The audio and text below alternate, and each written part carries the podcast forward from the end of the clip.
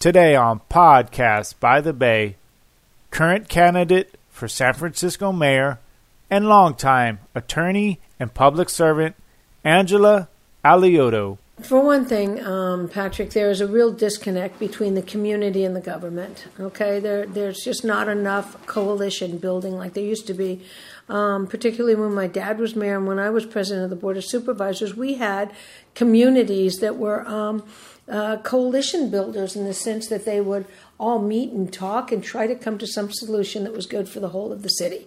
And that really, really worked. Today, nobody speaks to each other, and the politicians themselves don't like each other. Discussing her vision on many of the issues pertaining to San Francisco, such as housing, homelessness, transportation, and her vision for the future to come. Since I've joined this campaign, I mean, it's been remarkable to me that every time we heard affordable, it was a matter of bringing the percentage up with the developer. Do we have 15%? Do we have 20? Do we have 25? Some have 50%, okay? Then I found out affordable is $130,000 a year salary. Well, that's not affordable for the teachers, for the nurses, police, fire, emergency services in an emergency service city. That's not affordable. We want housing. I want to build housing that is for people that make $50,000, $60,000, $70,000. All coming up on today's episode of Podcast by the Bay. Stay tuned. Podcast by the Bay is brought to you by Highway Soul Productions. Check us out at highwaysoul.com and in conjunction with Liberty Realty. Liberty Realty, serving the peninsula and surrounding areas since 1986 for all your real estate needs. www.liberty-realtyinvestments.com. Remember to subscribe and download our podcast on iTunes, Stitcher, or wherever you get your podcast. You can contact Podcast by the Bay by their email at podcastbythebay@gmail.com. And now, another Podcast by the Bay.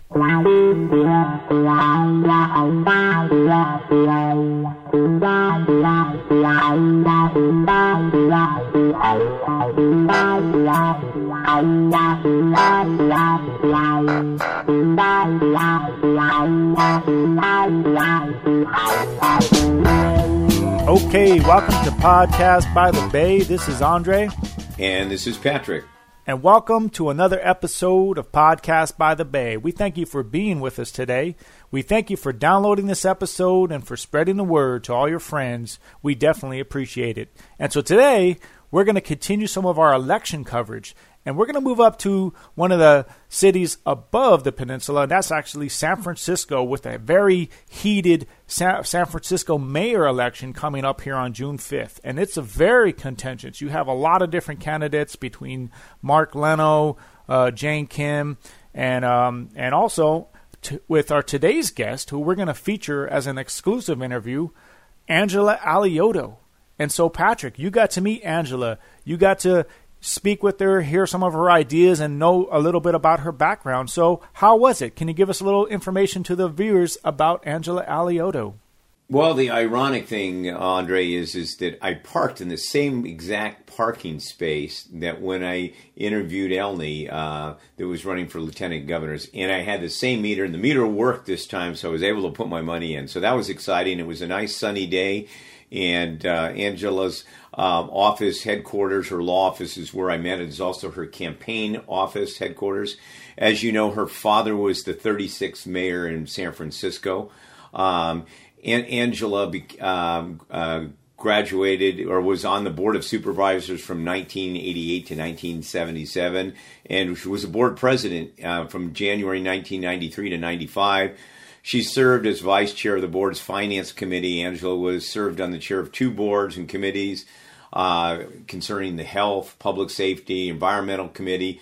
During her tenure, Alioto fought against tobacco companies for several pieces of legislation for anti-smoking, also focused in on protecting the health care that created comprehensive stuff. She worked on the homeless issue with Gavin. She's excited to go back to that. The homeless issue is still strong. She worked in San Francisco on the needle exchange, minority business laws, crimes. She also won a big case against Wonder Bread for discrimination She's a litigator. She's out there to fight for people of color, fight their people of gender, fight for women, fight for whoever needs or is in a disadvantage. She's a lifetime member of the National Association of Advancement of Color People, or otherwise known as the NAACP. She's a Secular Franciscan Order. She's the Dante Society of America. She goes back to Italy for her roots. She's definitely a good talker. I had an opportunity to speak with her, frankly, about the issues facing San Francisco. Their peninsula, they're all facing the same issues as we are, workforce. She was talking that she was impressed with Salesforce that kept the gentrification of the businesses there, but she says the big problems is the new big companies, your Google or your Facebook, are pushing out the old businesses, the old neighborhood. She's very concerned about that. She wants to see that we can still keep the character and life of San Francisco. She was born and raised in San Francisco, like I said, to Joe Alioto and Angela Alioto. She's married. She's a dynamic speaker. I want you to listen to her. And Andre, I mean, I can't begin to tell you. I think the audience are going to be real excited to listen to Angela Alioto, and we will all wish her the best of luck. Well, we definitely appreciate Angela for speaking with Podcast by the Bay. And for some of the listeners who might remember, Joe Alioto was her father, right? And who was also mayor of San Francisco. I think that's a really awesome kind of connection as far as going back in time. So you have a family, a mayor family that's, you know, trying to reconnect to that experience of a time in San Francisco. And as someone myself who actually grew up in San Francisco, and I did for 14 years, I lived until I was 14 in San Francisco. I appreciate what she is actually describing about community and about really preserving the community of the neighborhoods, because let me tell you, I grew up there. I know a lot of the neighborhoods in and out. I've been all around the city. I lived in San Francisco. I even moved back to San Francisco in my early 20s, and I lived there for 8 years and afterwards. And let me tell you, San Francisco today, it has changed. It has changed. And I know for a fact it has changed because I've experienced it and I lived there. But also I went back there and I worked there and just until a couple of years ago. And I was up there every day and I saw the change and I saw the difference of the community. So I appreciate what Angela's describing about the change and really trying to preserve the community, because I think that's what we should be really looking about when we talk to all these officials. How are we going to preserve our community in a way that really is meaningful? Because, you know, I think there's a lot of push for just rapid growth and rapid development and things like that, but we have to do things, I think, practically. So anyways, Andre, I wanted to interject one thing that was really exciting to talk with her. She was talking about the older days when people would call up an executive from the bank or an executive from a business or whatever, and how they'd have meetings together to solve problems.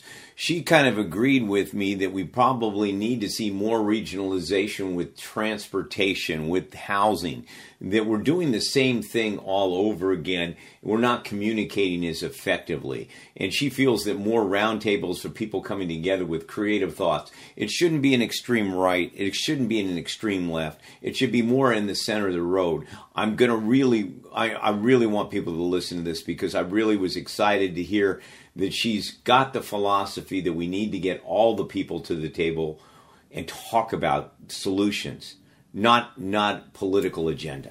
Well, maybe she could be another host of Podcast by the Bay. I really like this, Patrick. I mean, this is exactly what we're talking about, because it's like, this is exactly what we want to do here as well. So we definitely can appreciate her perspective about bringing people together, talking about the issues, getting people from different sides, and really focusing on different perspectives to really come to a logical solution that really makes sense for people. And I think that's a really valiant kind of perspective as far as I'm concerned. I mean, you know, somebody who really gets it. So anyways, we're going to go ahead and get to the Angela Alioto interview.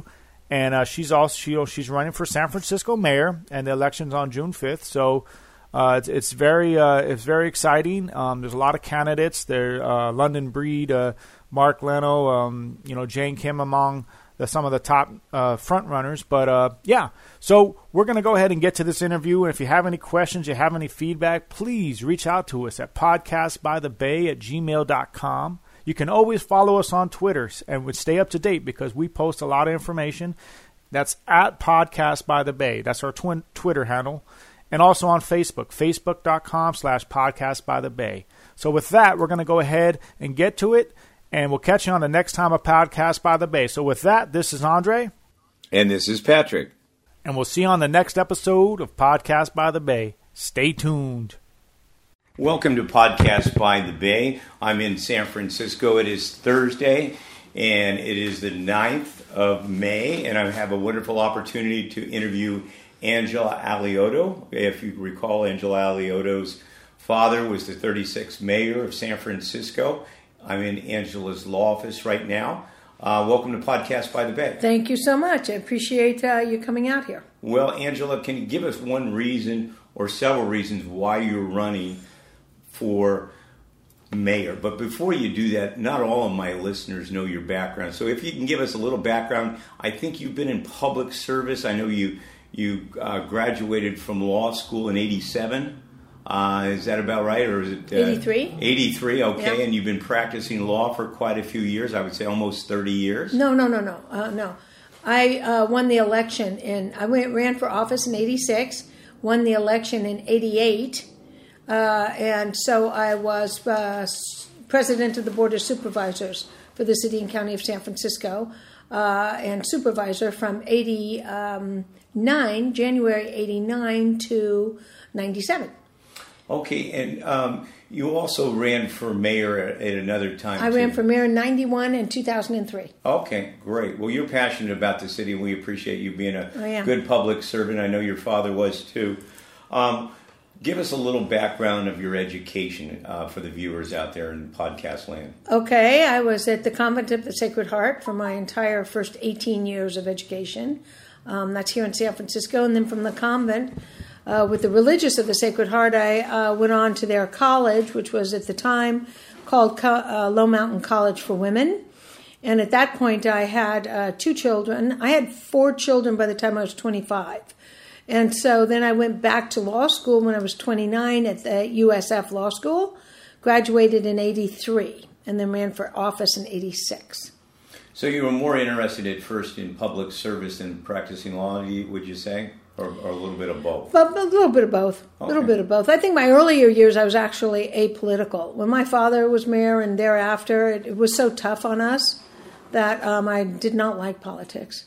Why don't you tell us about that Wonder Bread case that you were very successful winning, and how you represented the parties well enough, and I think it was due to discrimination, if yes. I'm not recalling. I'm a civil rights trial lawyer. Okay. So in 2001, I won the largest. I'd been practicing now. I had my license since 87, but I've been practicing since I left City Hall in 97, so it was only 3.5 years when I won the largest verdict in history. For the civil rights movement, representing 23 African Americans against Wonder Bread, IBC, Kansas City. But the actions occurred here in San Francisco at the Wonder Bread factory, and the route drivers and the Mac drivers. So it was an incredible verdict for racial discrimination, retaliation, and it's called disparate impact, when you're treated differently in general. Do you still think we're seeing a little bit of that still happening today? Oh, I have great cases. Okay. I mean, since Trump became president, the law firm telephone doesn't stop. Wow. Yeah. Well, we congratulate you on winning those cases. Thank you. I want to kind of get into why are you running for mayor in San Francisco? I'm running for mayor in San Francisco because of the situation with homelessness. I've worked in homelessness my whole life, since I was in politics. And then when I left, even as a civil rights trial lawyer, I went back with Gavin Newsom, who was mayor, and he and I created the 10-year plan to end chronic homelessness.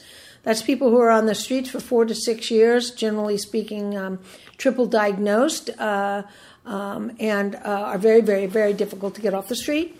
So we wrote our plan, and we housed 4,600 people. Chronic homeless people, and the total sum was over 11,000 of the general homeless population that we housed. Then 2012 came along, Gavin went to Sacramento, and the new administration dropped our plan and defunded it and took the properties away where we were housing the formerly homeless. And so now we have this total chaos with so many people sleeping on the streets and in tents and so many people shooting up and killing themselves and literally being all over the streets of our city. It looks like a third world in different parts, and that's why I decided to run for mayor. Well, I know I have witnessed down there at the public library that they, on one side of the library, the homeless people there are shooting up with drugs and stuff like that. So it is kind of just... For the podcast people, how many people in San Francisco are homeless? Approximately? Chronically, 3,000 to 4,000, meaning on the streets for more than 4 to 6 years. We have to house anyone who's been on the street 21 years, and believe it or not, we have several of those. But the general homeless population can range anywhere from 15,000 to 20,000 people.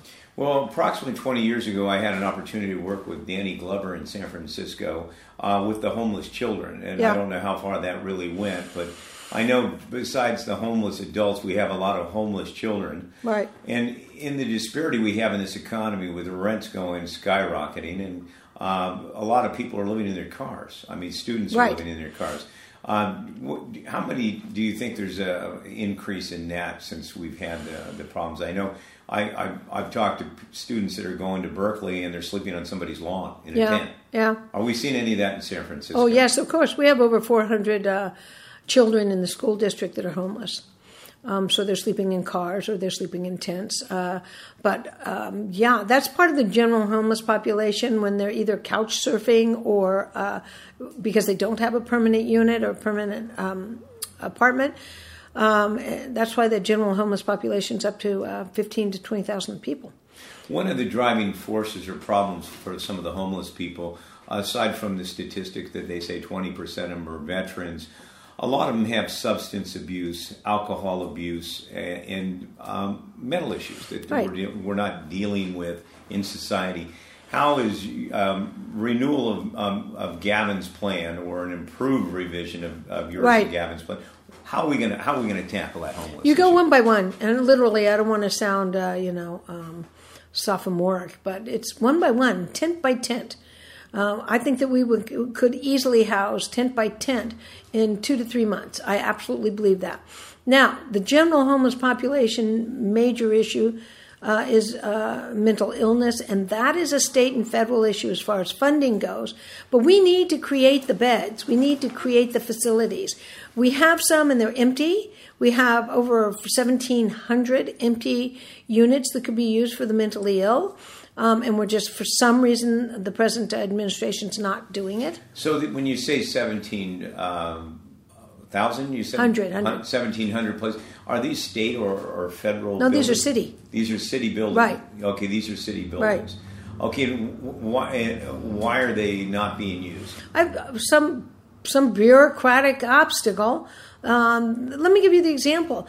3 months ago, we cut the ribbon at St. Mary's Hospital for, I believe, it's 59 beds for the severe mentally ill. Okay, so that's a very important clinic. That's something we need. That's something past mayors like Art Agnos closed the crisis clinics, and that's half the problem of what we've ended up with today. But those 59 beds are still empty because of some bureaucratic glitch that they can't open. It's totally ridiculous. Well, you know, I can remember the day when we had a governor in the state of California called Ronald Reagan. And Ronald Reagan, as you know, let Lynette Fromm and Charlie Manson, a lot of people on the streets because they closed the mental hospitals. And I don't think we've recovered from that, have we, Angela? No, I don't think we have. Yeah, I don't think we've recovered. Patrick, I think you're absolutely right. I just don't think we've recovered from that. When, you know, another important statistic is 70% of today's homeless population in the city and county of San Francisco were San Francisco residents. Wow. 70%. That is the highest it's ever been from eviction. So what happened is the tech industry came in with thousands and thousands of employees. There was no true planning for it. And as a consequence, a lot of people lost their apartments and didn't go anywhere. Then they defunded our chronic homeless plan and took the buildings out of it. We had 18 buildings. Each one had anywhere from 200 to 350 units in it.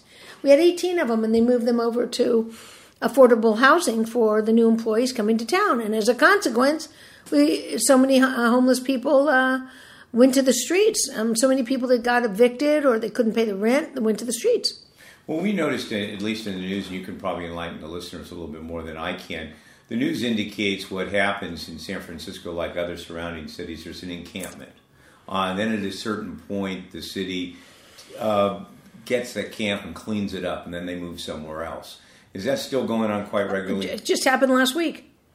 The acting mayor just did a sweep of the city, and now you can see them in all the neighborhoods. So they move out to the neighborhoods and pitch a new tent, and then when things quiet down, they go back to their places where they feel like is home, like under the freeways or out on Division Street or in the Mission District. But it does absolutely nothing to house homeless people when you have what happened last week here. So do you think we have to have kind of a village aspect, one tenant at a time? Do we need to develop some type of housing?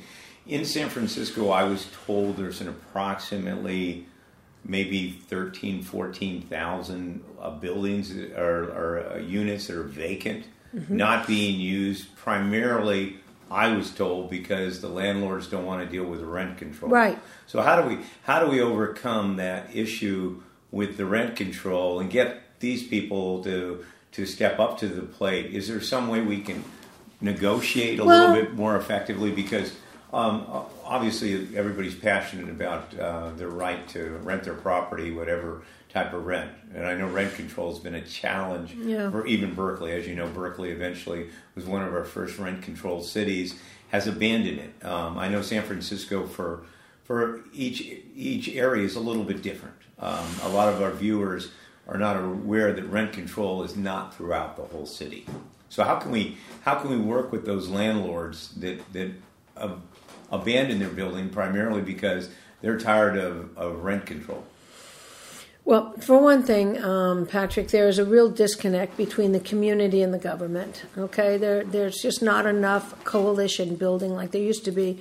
Particularly when my dad was mayor and when I was president of the Board of Supervisors, we had communities that were coalition builders in the sense that they would all meet and talk and try to come to some solution that was good for the whole of the city. And that really, really worked. Today, nobody speaks to each other, and the politicians themselves don't like each other. And you can't get anywhere with that. I just had lunch with about 30 landowners, apartment building owners, and of course their big complaint is rent control. On the other hand, as I discussed with them, without rent control, the city would be billionaires, period, and the homeless. Because you see that people that are paying rent control prices couldn't pay more, so they'd be out of town. We've lost 12,000 Latinos in the last 3 years. That's a stunning number. Okay, so that whole district is changing, and it's changing to accommodate the new employees of tech businesses. If you go down Valencia and 22nd Street, it looks like New York City. It's a whole new area, and it's not Latino anymore. You share, I'm in Silicon Valley, San Mateo County area, so we're seeing the same thing. The divide is actually a little bit more broader than that because it's taking the middle class that was the middle class. Most of the people on the peninsula cannot afford their own houses today. Yeah. And some of these people could be professionals. They could be lawyers, or they could be doctors or nurses or teachers. So that kind of goes into another question I've asked everyone. What can we do? And I think you alluded it to begin with. We're not planning, number one. And number two, you brought in something the Podcast by the Bay is excited about. It's the collaboration of people, not taking a right, not taking a left, not taking a center, but bringing people to the table Absolutely. Becomes a solution. So, Absolutely. So we're excited to see if we can get that message out there. It's essential. Yeah, it's essential right now. It's essential. Let me just give you an example.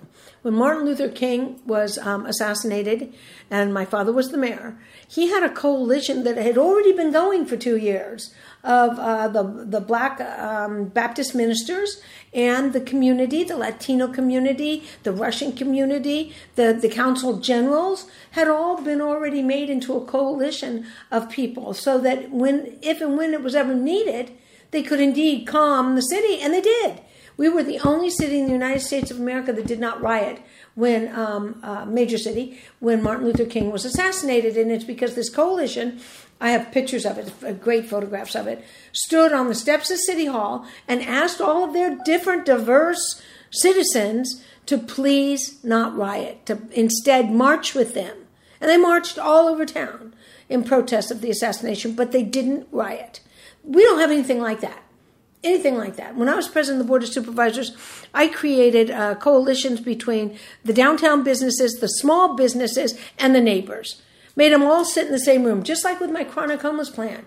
I had 60 people in 2004 sit in a room for 6 months, and they all hated each other when we first sat down. They hated each other. The hotel council, the restaurant association, and the coalition on homelessness. And they these are people that didn't talk to each other. For 6 months, we worked together to create a plan that was the absolute product of a coalition. Well, for our audience, in 1968, Bobby Kennedy was also killed. Bobby Kennedy, during that time when Martin Luther King was assassinated, was bold enough to go speak into an area that were all Afro-Americans and put his feet in the fire, so to speak, and tell us. I think, Angela, you bring a good point.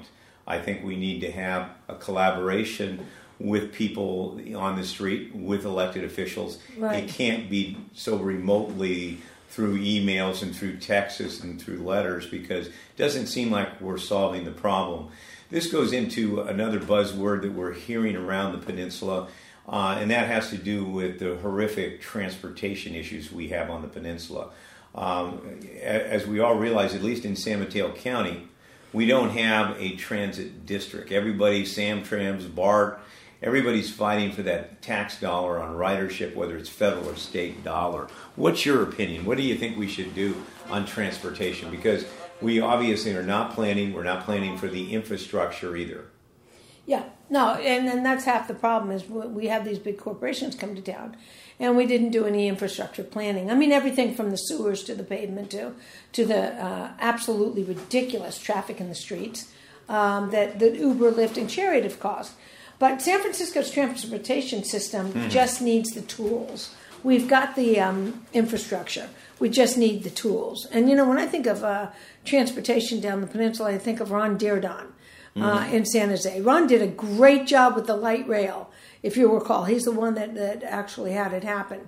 And my father did BART, and we did all of these light rails that go out to Geary, Judah, and all the other light rail streets in San Francisco. And they're really good, but these departments don't have new equipment. They don't have the tools they need to make it work. And quite frankly, I think the top of MTA needs to be changed. I think that the director and other people at the top have gotten way out of sync with what's happening in the city, and we need to change them. Well, you know, I had an opportunity to interview Mayor Gina Pappin, and she talked about the problem with BART. Yeah. And BART doesn't go often far enough and doesn't go often enough into the airport.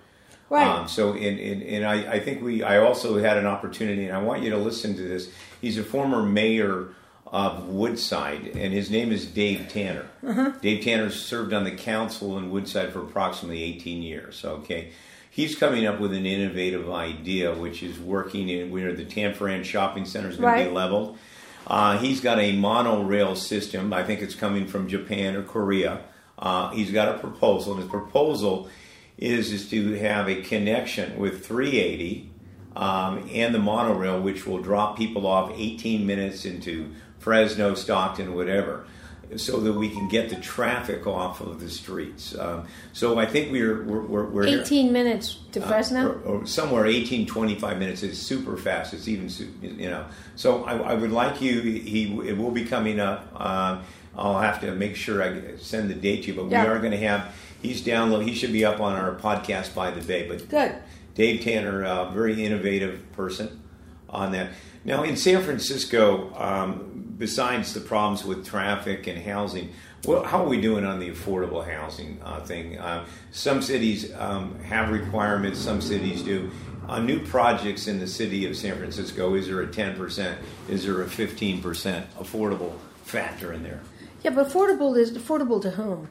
Since I joined this campaign, I mean, it's been remarkable to me that every time we heard affordable, it was a matter of bringing the percentage up with the developer. Do we have 15%? Do we have 20? Do we have 25? Some have 50%. Okay. Then I found out affordable is $130,000 a year salary. Well, that's not affordable for the teachers, for the nurses, police, fire, emergency services in an emergency service city. That's not affordable. We want housing. I want to build housing that is for people that make $50,000, $60,000, $70,000. They have a new program in San Jose I love for nurses. 315 units, 2 blocks away from the hospital, all for nurses. And their rent is dependent upon their salary. So if one of the nurses makes $60,000 and then another nurse makes $125,000, it's a same percentage of the salary. So the person that makes $50,000 can stay in the same place the person that's making $100,000 and whatever. Well, you know, you bring up there's a new buzzword out there, and it besides the words we have subsidized housing, first-time home buyers. The buzzword is workforce housing. Now, some cities are using that. We have an example in Foster City. We have a project that was zoned for commercial and retail. Now they're going to do something with what they call workforce housing. Obviously, they haven't built. They don't have the real accurate definition of what is it. But you brought it up. It's teachers. It's nurses. Sure. So workforce. So workforce housing. That's so right. we need to do a better job at that. But we're not doing any job. Yeah, I think what we're doing is just building more rental units. We're building rental at market value units, or we're building luxury units, or we're building units that someone who makes $300,000 plus can live in. But I have to tell you, though, Patrick, affordable housing is the biggest, most complicated problem in this city. How do you think we can unravel that onion, so to speak, or can we? Or is it going to? Well, we have 18,000 units that are being developed now. The point is more. You know, I love the tech industry. I think tech's innovative, exciting, wonderful. I don't know why everybody left San Jose. There was Silicon Valley. I don't know why everybody came to San Francisco when they did. I do know that the elected officials at the time were going through a drought from the 2008 and 2009 downfall. But having said that, they came with no plan. So you've got a massive company coming into town that has 10,000 employees in a building when we're only building 1,000 new units. And so they're asking us, where are the other 9,000 units for my employees? Well, we didn't plan for your employees, and we certainly don't want to evict people. That's half the problem with our homeless situation.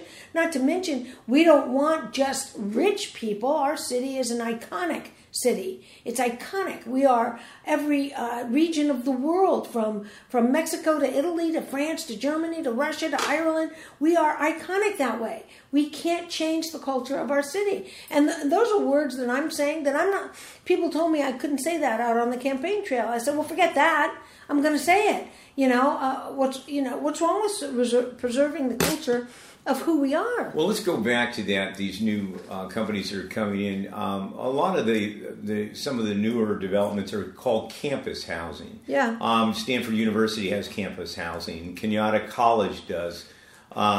Is there any campus housing in San Francisco? There's currently this new dorm thing going on. A developer came into town, bought a couple of buildings, and there are 3 or 4 people living in a dorm-like atmosphere. Some have a bathroom, some don't. Some have to go down the corridor. And I'm told these tenants love it. Love it. So they go across the street to, Google, Twitter, Facebook, Salesforce. Once they enter that building, they've got their own world. Salesforce is the only one that didn't intentionally build restaurants so that the restaurant business in the area wouldn't die. which I really appreciate. That's nice. That's some thought. Right. You know, I really appreciate that thinking, because the others didn't. You know, when you go into Google, you don't ever have to leave. They've got everything, from cots to the best food in the world, and it's all free. Mm-hmm. You know, and our small businesses are dying. Angela, I kind of think it's ironic that some people that we're really providing this with, the Google and all those, their companies are providing it. Yet when we have our own citizens, some people take the point of view is they think it's like welfare and that you're subsidizing. Yeah. So it's kind of ironic that these people, techie people, are paid so well. Yeah. They get their laundry done. They have food. So all the things. But that's not welfare. It's not welfare. That's not welfare. Yeah. So I think it's kind of, you know, it's kind of like we need to an equal leveling field a little bit for the teacher, the plumber, the banker, to speak. I wanted to talk a little bit more about. I know you were having a challenge, and you're an Alioto, so I know you're going to fight. How are you doing on your campaign situation with the funding that the city? I know are you still under appeal? We lost yesterday. You lost yesterday. There are forces that do not want me to be mayor. And I think, Patrick, you can tell why they don't want me to be mayor. Plain and simple, nobody's going to tell me what to do. And my heart and soul is in this city. We're three generations. We came in the 1800s to North Beach, right up the block. Okay, nobody's going to tell me what to do that's good for my city when I want to do something I believe is good for my city. So they can't, Well, you definitely have the spirit of your dad. I can see your dad visually, and my dad is also buried in Holy Cross Cemetery. Oh, good. So when I go past, I see Joe. Dad, I see your father's there. Yeah. What about I bought that after the Wonder Bread. Did you? Yeah, I bought that piece of real estate in Holy Cross. Now, you're not too far from another famous Italian. Yeah. Joe DiMaggio. Joe DiMaggio. Yeah. Isn't that funny? Joe DiMaggio and the Mustos from the wine industry. Right. And, of course, right next to me, my good friend Jerry Brown and I always joke about the fact that we're going to go into eternity together because we're right next to each other. Oh, that's neat. Yeah. That's neat. What's your position on single payer insurance? Let me go back one second though to this ethics thing, because I'm going to sue them. I didn't mean to cut you off. I'm going to sue them. Okay, but people who gave, let's say you, Patrick, give London Breed $500. You give me $500. You put down your same address in the city and county of San Francisco, so that $100 qualifies for the public funding that has to add up to $50,000. So it's over 500 San Franciscans that have to give $100. Okay. The one you gave to London Breed didn't get questioned. The one you gave to me got questioned and kicked out. So it's kind of like a random pick of which candidate we want to look into. Exactly. Well, I know from running for public office myself and the experience when you get donations. They're right down there to find out who donated it to you, and then that's the next press release. No, but the disparity. The disparate treatment of other candidates and what they did to me is so obvious it's ridiculous. I mean, they would put down there that we sent them the license, driver's license as proof of residence, and they would say the driver's license was blurry. It wasn't blurry to me. Mm-hmm. So, I mean, we literally got... obobstructed from getting the public funding. Now, when they do that process, is that similar to the vote recount that they only randomly look at? No, they did every single one. They look at every single one, okay. And they disqualified over 200. The first time they disqualified 280 because their software didn't upload our documentation. Well, keep up the fight. I will, and I'm going to win it. You know, I admire that about it. Let's go back into the single-payer insurance and the disparity of insurance. And I want to hear what you think. Do you think what the state is trying to do with the single-payer is a good idea? Oh, yeah, I do. Absolutely. Okay. I think single-payer is a great idea. I think it's, the finances of it have to be figured out. But I've been for single-payer for years. The whole insurance company debacle, especially with things like medications for the elderly, is unconscionable in my opinion. See, I do live in Italy during the summers until I'm mayor next month, and I have for 45 years. And I have to say that the governmental medicine is just fantastic. It's just great. So that's where you do your R&R in Italy. It's my sanctuary. Okay. It's my sanctuary. Okay, now that's a good point. You came up with the next word I was going to, the sanctuary city. How are we dealing with that situation? As you know, our current president has been a little aggressive towards the state of California and to the city of San Francisco. What can we do? I got to tell you, Patrick, you just got hot off the press news. I'm going to tell you right now. Just before this meeting, I went to City Hall and filed a ballot measure for the November election to take felonies out of the sanctuary law. Now, let me tell you why. I wrote the law. I wrote the first sanctuary law in the United States of America. I wrote it in 1989. I'd only been in office 6 months. In 1991, I reinforced it to make it understood by the people. Okay? In 1994, I went back and amended my own law to take felons out of it. I didn't want, there was never the intent, legislative intent, to protect felons, okay? Never. Fine. 2013, 2016, David Campos comes to me and says, we want to amend your law and we want to add back in felons. I said, no. He said, can I make an appointment with you? I said, no. I'm not going to even, I wouldn't even consider supporting putting felons back into a sanctuary law. We're trying to deal with our own felons, more or less felons from other countries. I don't care if it's from Canada or if it's from where it's from, where the person is from. So today we filed a ballot measure to undo what they did in 2016, which undid what I did in 1994, because I do not believe on the national level, which they've copied our law, that felons should be protected. Well, I think that's great. You know, the news media kind of tells sometimes a different story on that. And for our listeners, can you make a distinction between the sanctuary city and a felon in the respect that give an example. We had that gentleman that was in a felon, and I think for the sanctuary city that actually had a gun that went off and killed someone down there. Yes, but he wasn't a felon. He had been deported 5 times, and all he had was parking tickets. Okay, but in my opinion, someone that's been deported 5 times is a federal government problem. What is wrong with immigration that they keep deporting the same person? Well, how could they not succeed? Thank you for hitting the nail on the head. You're absolutely right. The federal government immigration is blown it here. All the time. Yeah. So the law I wrote might have protected him because he's not a felon. The law I wrote today that is going on the ballot would not protect any felon. So now let's take the officer that was shot down in Los Angeles by a person who is illegal immigrant with 3 dangerous felonies. He's protected by the law that's in effect right now today. The law I'm putting on the ballot for November will make him not protected. We should not be protecting illegal immigrants who are felons. Angela, on behalf of Podcast by the Bay, I want to ask you why you. And when I want to give you a closing thing as to why you over the other candidates. There's 8 candidates running for mayor. Right. I don't know if all of them have filed the appropriate paperwork. Maybe some of them have. Oh, they have. They have. And I think I've heard that there's 4 leading candidates. Right. Why you? Because it's one word, experience. Okay, you do bring some experience. Absolutely. Yeah. I bring experience for homelessness. I bring experience for mental illness. I created the mental health advisory board. Didn't exist in the 90s. I created it because people didn't believe in mental health. You know, it was get over it.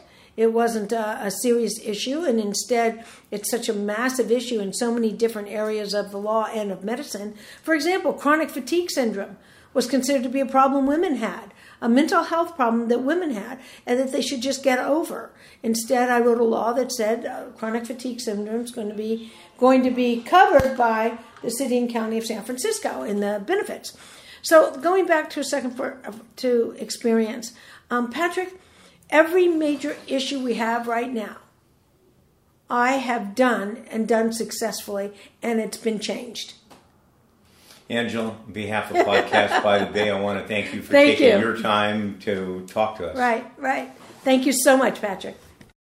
The days of wine and roses, laugh and run away like a child at play. through the meadowland toward a closing door, a door knocked nevermore that wasn't there before. The lonely night discloses just a passing breeze filled with memories of the golden smile that introduced me to the days of wine and roses and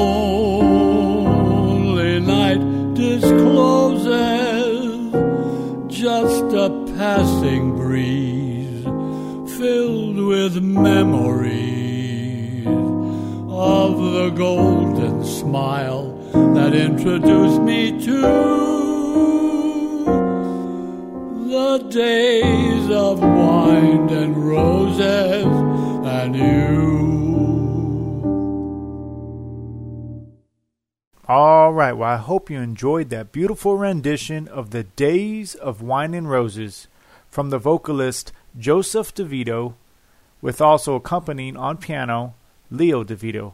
And once again, that was Joseph DeVito when he was 82 years old, about a year and a half before he passed away. He's also my grandfather, and he was featured on that track. So we are blessed to have that recording of him and for him to share his soul. And you can check out more about Leo DeVito on the Highway Soul music page at highwaysoul.com. All right, until next time, keep on rocking. Stay tuned.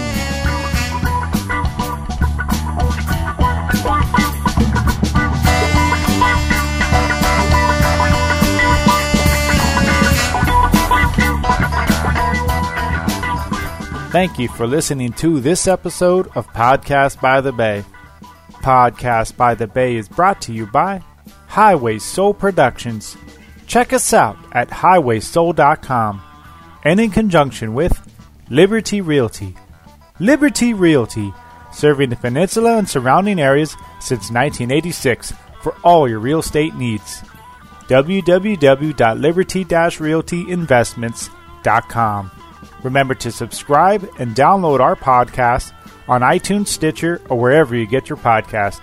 You can contact Podcast by the Bay by their email at podcastbythebay@gmail.com. All material is property and copyrighted by Podcast by the Bay, but does not necessarily reflect the views of Podcast by the Bay.